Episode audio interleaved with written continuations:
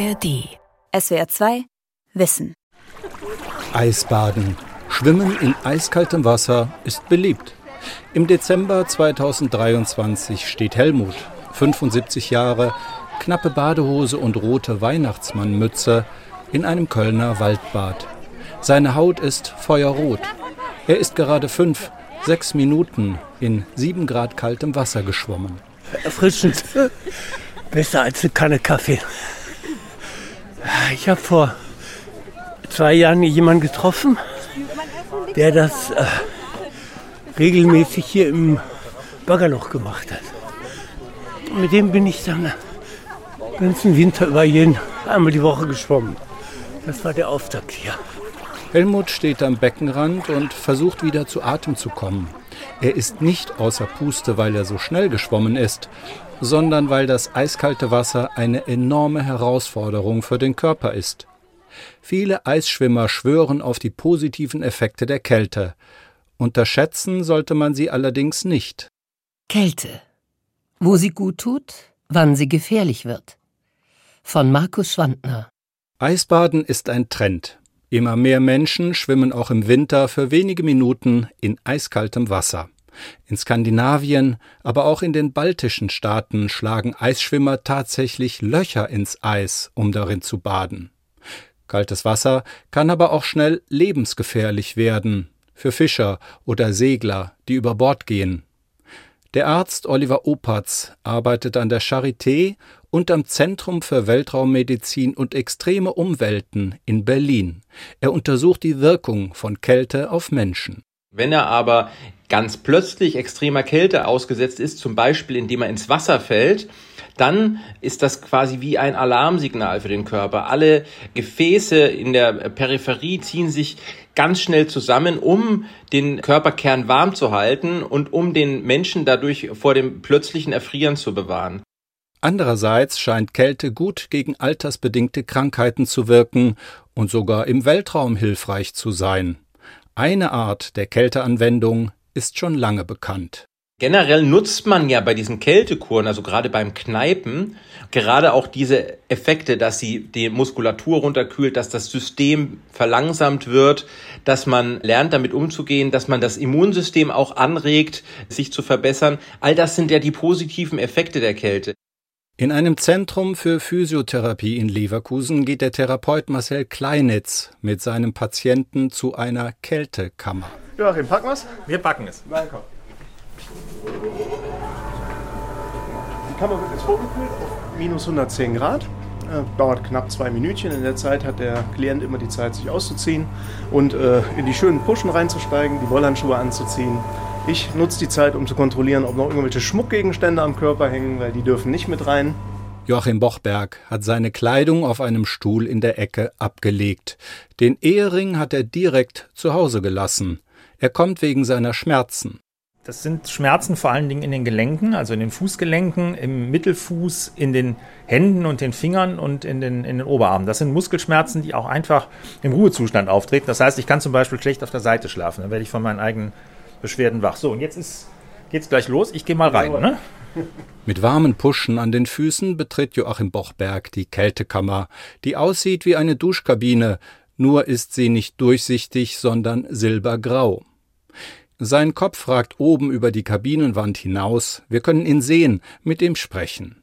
Nebel fällt über die Kabinenwand und sinkt direkt nach unten, das ist das Kältemittel Stickstoff. Das wird in Fässern angeliefert. Ein Motor zieht den flüssigen Stickstoff in die Kältekammer und verwirbelt dann das entstehende Gas. Der Patient muss oben aus der Kammer heraussehen können, damit er den Stickstoff nicht einatmet. Marcel Kleinitz, Physiotherapeut am BMK Physiocenter in Leverkusen, beobachtet, wie die Temperatur immer weiter fällt. 130 Grad minus hört sich erstmal wild an, ist aber gar nicht so wild. Also 15 Grad kaltes Wasser tut wesentlich mehr weh. Und äh, wir nutzen die Kältekammer vorwiegend äh, aus medizinischen Hintergründen.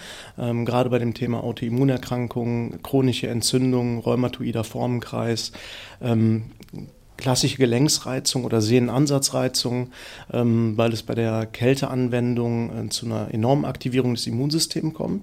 Joachim Bochberg geht gerne in die Kältekammer. Er freut sich sogar richtig auf die minus 130 Grad Celsius.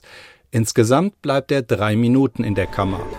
Ich habe es jetzt bei den ersten zwei Terminen gemerkt, dass es gut tut, dass es dazu auch der Psyche gut tut, was ich gar nicht gedacht hätte vorher, dass Frieren glücklich machen kann. Ich habe jetzt so ein leichtes Prickeln in den Oberschenkeln und auch in der Gesäßmuskulatur, ja auch in den Oberarmen, also überall da, wo, wo es eben vom Rumpf weggeht, da wird es kalt. Aber die Füße werden dank dieser wunderschönen gefütterten Gummischuhe nicht kalt.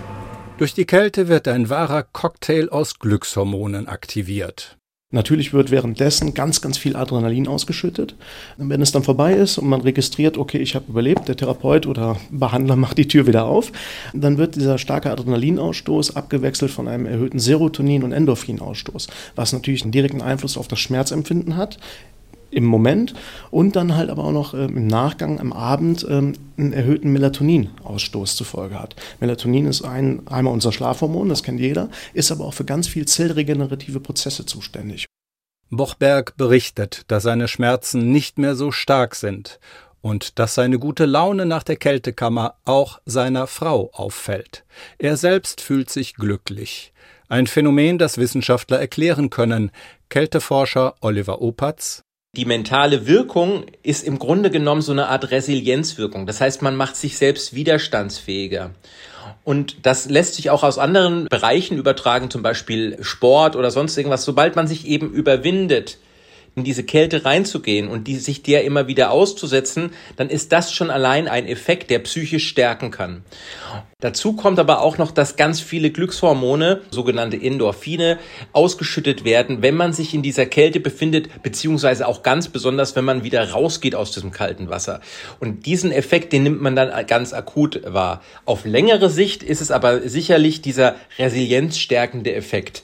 Und der resilienzstärkende Effekt gepaart mit der Erfahrung, dass ein Glücksgefühl entsteht, wenn man sich dieser, dieser Kälte aussetzt.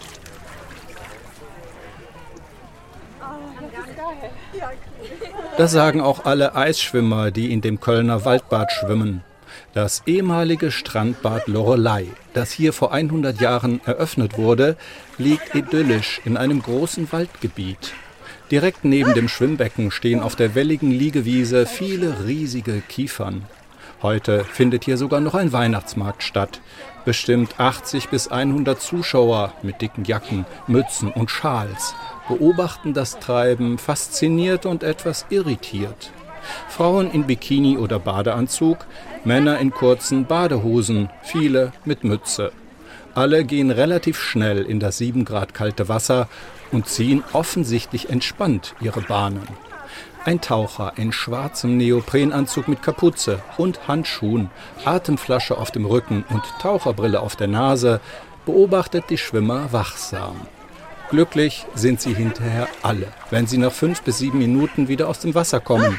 So wie Lilly, rot-weiß gestreifter Bikini, rote Weihnachtsmütze. Super! Am Anfang war es sehr kalt, nachher ging es gut. Am Anfang ist die Nadelstiche und nachher geht es besser. Aber schön. Ich habe noch nie eine Eisfahrt bereut. Ähm, manchmal habe ich echt eine große Überwindungskraft, die ich aufbringen muss. Aber ich habe es noch nie bereut. Ja, glücklich, dass man es geschafft hat. Und es macht einfach den Kopf auch total klar weil dann man nur bei sich ist, ne? wenn man die Kälte quasi hat. Genau. Lilly trainiert das Eisbaden. Im Garten hat sie eine Wassertonne stehen, in die sie auch den ganzen Winter über mindestens zweimal pro Woche eintaucht. Aber bringt das was? Welche Effekte hat Kälte? James Mercer, emeritierter Professor der Arktischen Universität in Norwegen, hat 104 Studien in einer Meta-Analyse untersucht. Die waren sehr unterschiedlich. Manche der Studien untersuchten Anfänger im Eisschwimmen, andere Profis. Manche Studien waren sehr klein, einige fanden in Meerwasser statt, andere in Süßwasser.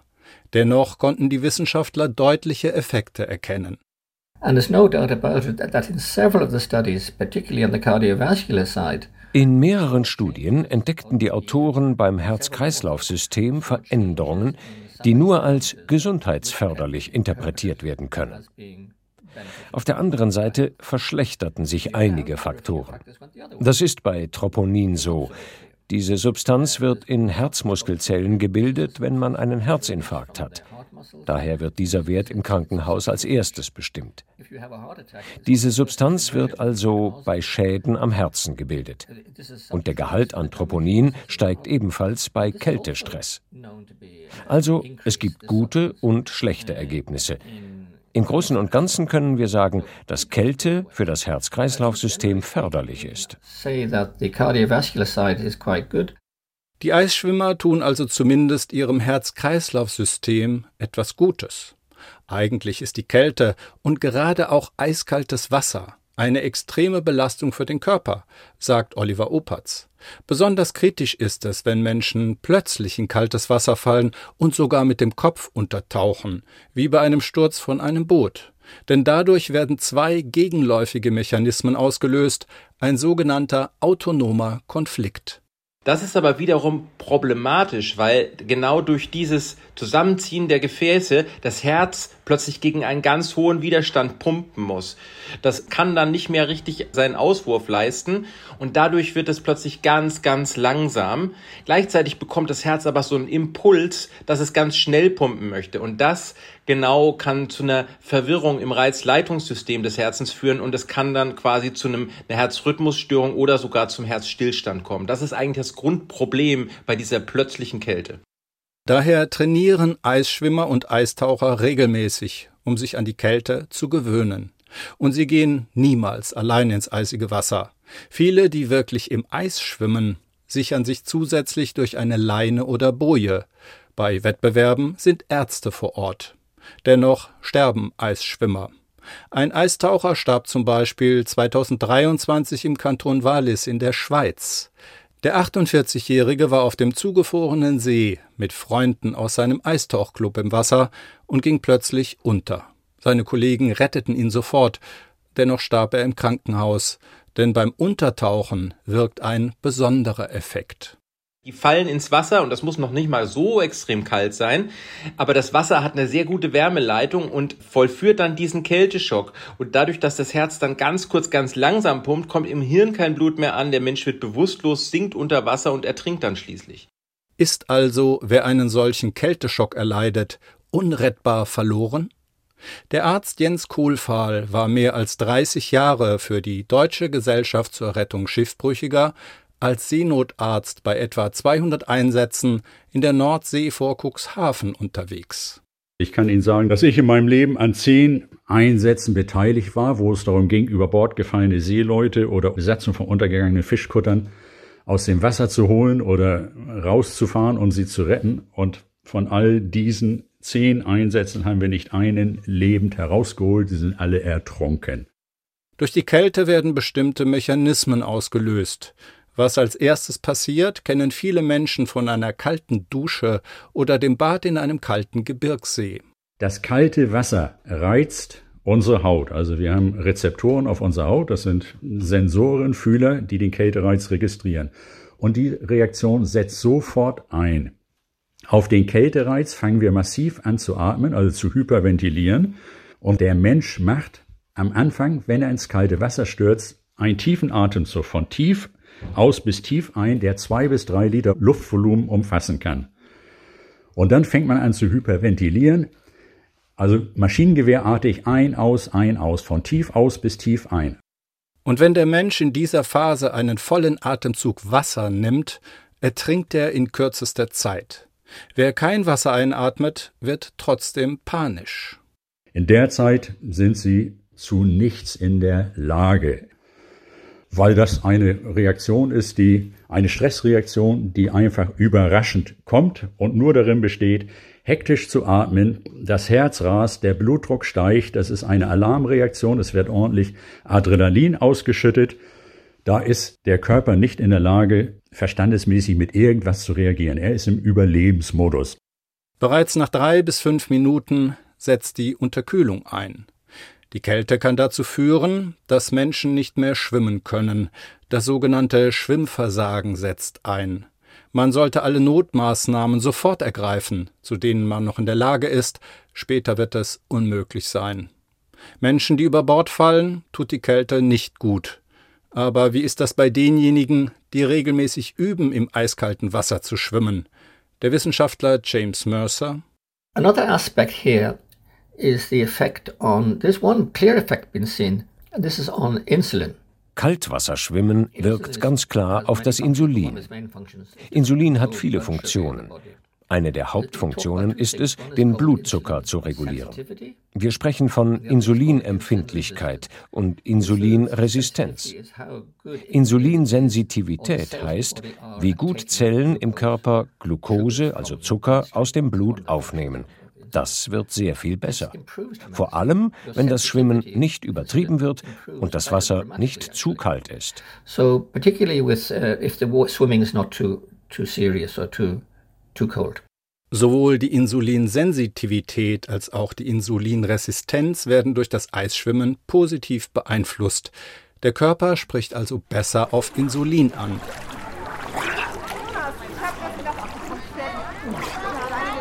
Aber die Kälte lähmt nach und nach den Körper. Das erlebt auch Tarkan Kolak im Waldschwimmbad in Köln. Er ist nach zehn Minuten Eisschwimmen aus dem Wasser gekommen. Er geht regelmäßig im Winter draußen schwimmen und kennt seine Reaktionen. Also jetzt alles angespannt. Die Kiefermuskeln machen jetzt schlapp. Deswegen fällt das Sprechen jetzt auch relativ schwer. Jetzt muss ich mich erstmal wieder innerlich aufwärmen und auch ein bisschen auftauen. Ja, die ersten zwei Minuten sind immer äh, relativ extrem. Danach heizt der Körper auf und dann hat man auch ein extrem Wärmegefühl. Für die Hälfte aller Todesfälle durch kaltes Wasser sind die Kälteschockreaktion und das Schwimmversagen durch die Kälte verantwortlich. Christoph Wandratsch ist Profi, schwamm durch den Ärmelkanal, längs durch den Bodensee, startet bei Weltmeisterschaften im Eisschwimmen und hat mittlerweile über 30 WM-Titel in seiner Altersklasse. Er weiß genau, wann das Schwimmversagen beginnt, auf welche Zeichen er achten muss. Wenn ich merke, dass mein kleiner Finger, dass sich der abspreizt und ich den mehr ranziehen kann, dann ist das für mich ein Zeichen, dass ich rausgehen kann. Ich kann jederzeit das einschätzen, und dann habe ich ja immer einen Trainer und Betreuer dabei, die mich beobachten und die das an der Technik sehen. Wenn sich da was verändert, würden sie mich auch sofort rausnehmen. Das ist überlebenswichtig. Weitere 30 Prozent aller Opfer im kalten Wasser sterben an Unterkühlung, die restlichen 20 Prozent tatsächlich während der Rettung. Rettungsarzt Jens Kohlfall. Dann gibt es das Phänomen, dass unser Körper im Wasser treibend durch die Stresshormone und durch seinen Flüssigkeitsverlust, den der Körper erleidet, im Wasser der Mensch nur noch einen Minimalblutdruck aufrecht erhält, der auch durch die Stresshormone aufrecht gehalten wird. Und wenn die Retter dann kommen oder gesehen werden, dass der Körper sich in einer Erschlaffungsphase befindet, in dem Sinne, dass er sagt, wie schön, jetzt bin ich gerettet und der Stresshormonspiegel fällt ab und der Blutdruck sagt ab, weil nicht mehr genügend Stresshormone da sind. Auch das sind beobachtete Mechanismen. Kälte ist also lebensbedrohlich. Sie kann aber auch Leben verlängern. Das behaupten Wissenschaftler von der Universität Köln, die am Alternsforschungsexzellenzcluster CIDAT untersuchen, wie Kälte gesundes Altern fördert. Im Labor herrscht konzentrierte Arbeitsatmosphäre. Han Chu Li geht in einen Nebenraum und öffnet die Tür eines Schranks, der aussieht wie ein großer Kühlschrank.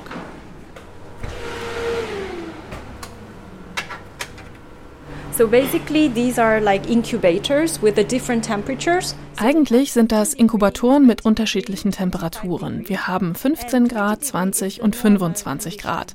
20 Grad ist die übliche Temperatur, wo diese Fadenwürmer leben, aber für meine Studie habe ich 15 Grad genutzt.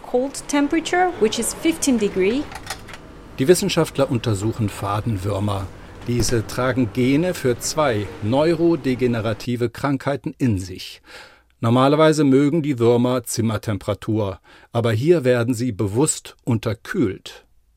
Durchs Mikroskop sieht man die Würmer, die aussehen wie Staubflusen.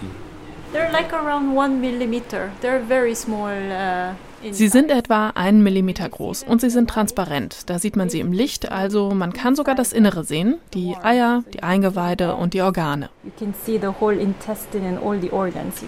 Sie bewegen sich, schwimmen umher und sie werden älter als ihre Artgenossen, die bei 20 Grad gehalten werden. Wenn sie gesund sind, bewegen sie sich viel. Sie schwimmen, sie sind sehr glücklich. Wenn sie älter werden, bewegen sie sich langsamer. Sie sind nicht mehr glücklich und sie bewegen sich weniger. Bei 20 Grad bewegen sich die Würmer kaum, sagt Han Chu Lee. Bei 15 Grad hingegen sehr viel. Diese Effekte sind schon lange bekannt. In früheren Studien fanden Forscher heraus, dass außerdem durch die Kälte die Fruchtbarkeit der Fadenwürmer gesteigert wird. Die Forscher vermuten, dass Kälte zelluläre Reinigungsprozesse aktiviert und dadurch schädliche Proteinverklumpungen schneller abgebaut werden. Diese Verklumpungen sind auch für neurodegenerative Erkrankungen wie Alzheimer, Huntington oder Parkinson verantwortlich.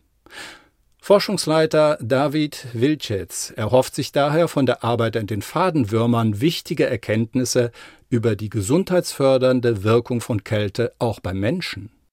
Also Vielleicht kann Kälte auch altersbedingten Krankheiten vorbeugen. Wir haben uns auf Huntington konzentriert, das ist eine neurodegenerative Erkrankung, verursacht durch eine Mutation im sogenannten Huntington-Protein. Dabei entstehen Verklumpungen dieses Proteins und dadurch sterben die Neuronen. Das verklumpt nicht mehr bei kalten Temperaturen, also 15 Grad. Das verhindert die Verklumpung. It aggregates at normal temperature, but when we put the worms at cold temperature, it prevents the aggregation.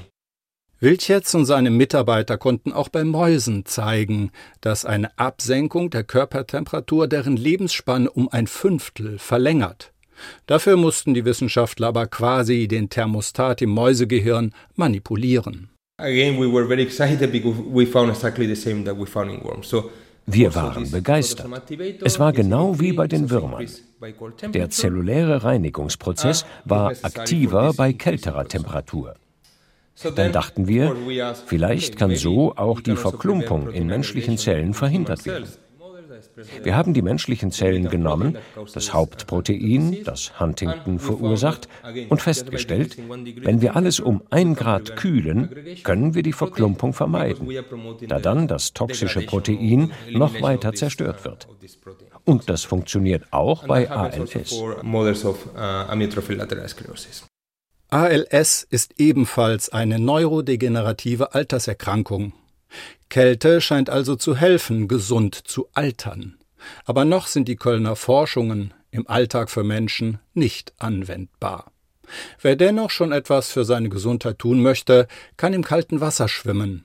Die Meta-Analyse des norwegischen Kälteforschers James Mercer zeigt eindeutige Ergebnisse auch beim Immunsystem. You can measure things in the bloodstream which indicate whether the immune system has been activated or not. Einige Blutwerte zeigen an, ob das Immunsystem aktiviert wurde oder nicht. Und diese Werte verändern sich so, dass man daraus schließt, dass das Immunsystem stimuliert wurde. Auch die Antioxidantien helfen gegen Entzündungen. Es wurde gezeigt, dass Kaltwasserschwimmen auch einen ähnlichen Effekt hat. Das Schwimmen ist also auch hier günstig. Und das hat wiederum mit dem Immunsystem zu tun. Es wirkt also anti-entzündlich, könnte man sagen. This is getting again related a little bit to the immune system and inflammation, being anti-inflammatory if you wish. Kaltwasserschwimmen wirkt sich auch auf das Fettgewebe aus. Neugeborene haben viel braunes Fett, das ihnen hilft, die Körpertemperatur zu regeln. Dieses braune Fett geht dann im Laufe der Jahre immer mehr verloren, so dass Erwachsene nur noch sehr wenig davon haben. And one of the interesting things is that cold water immersion stimulates the production of brown fat cells. Sich der Kälte auszusetzen, stimuliert die Bildung von braunen Fettzellen oder es verändert weiße zu braunen Fettzellen. Wir nennen dies das Bräunen von weißem Fett. Warum ist das interessant? Erstens ist das quasi eine Extraheizung. Zweitens verbrauchen braune Fettzellen Energie. Und das ist Fett, Triglyceride. Die braunen Fettzellen lieben Triglyceride. Das ist ziemlich gut, denn das ist ein Weg abzunehmen. Das passiert vor allem bei professionellen Eisschwimmern, die häufig in sehr kaltem Wasser schwimmen, beobachtet auch Seenotretter Jens Kohlfahl. Und es gibt einige Extremschwimmer, wo man sagt, das ist physiologisch doch gar nicht erklärbar. Warum kann der da eine Stunde da in der Antarktis da rumkraulen? Wie geht sowas? Es gibt also Individuen, die bewegen sich außerhalb der sonstigen Grenzen, die für den Normalsterblichen gelten. Aber entscheidend ist, dass sie länger ihre Körpertemperatur halten können durch dieses sogenannte braune Fettgewebe. Kälte könnte vielleicht sogar Astronauten im Weltall helfen. Bei Beschleunigung oder starken Veränderungen der Wirkung der Erdanziehungskraft treten bei Astronauten große Schwankungen im Blutdruck auf. Und es könnte sein, dass durch Kältepads an Armen und Beinen das Ansteigen oder Abfallen des Blutdrucks gemildert werden könnte. Das untersucht Oliver Opatz in seinem Projekt Coolfly. In einem Flugzeug müssen Testpersonen Aufgaben an einem Computer lösen. Insgesamt nehmen zwölf Versuchspersonen teil, die an Armen und Beinen durch Kühlelemente gekühlt werden. Während der verschiedenen Flugphasen, bei denen die Erdanziehung mehr oder weniger stark wirkt, wird der Effekt der Kühlung gemessen. Wie verhält sich der Blutdruck? Wie sehr schlägt das Herz? Wird der Rückfluss des Blutes zum Herzen verbessert? Unsere Ergebnisse zeigen eben, dass dadurch eine deutliche Beruhigung dieser Blutdruckkurve auftritt. Das heißt, wir können ganz einfach einen, eine Art Filter vorlegen, sodass dieses extreme Absacken des Blutdrucks nicht so erfolgt, wie es normalerweise erfolgen würde. Das heißt, wir nutzen quasi die Kälte als ein Gegenmittel für den Kreislaufabfall. Denn gerade diese Probleme mit dem Blutdruck sind eine häufig auftretende Komplikation in der Luft- und Raumfahrt. Kälte ist also in gewissem Rahmen gut für unsere Gesundheit. Wer erst einmal mit der Kälte angefangen hat, ist häufig schnell begeistert. Profisportler haben schon vor vielen Jahren damit begonnen, Eisbäder zu nehmen oder in Eiskammern zu gehen, um die Regeneration der Muskeln nach einem Wettbewerb oder dem Training zu beschleunigen. Die Hobbyschwimmer im Kölner Waldbad sind begeistert von der erfrischenden Wirkung, die das kalte Wasser auf sie hat. Und auch Joachim Bochberg, der Patient in der Leverkusener Kältekammer, findet es jedes Mal schade, wenn seine Kältetherapie im Stickstoffbad wieder zu Ende ist. 3, 2, 1 und Finish. Ja, und wir stehen bleiben. Zack. Und schade. SWR 2 Wissen. Kälte, wo sie gut tut, wann sie gefährlich wird. Autor und Sprecher Markus Schwandner, Redaktion Lukas Meyer-Blankenburg. SWR 2 Wissen. Alle Folgen in der ARD Audiothek. Manuskripte und weitere Informationen unter swr2wissen.de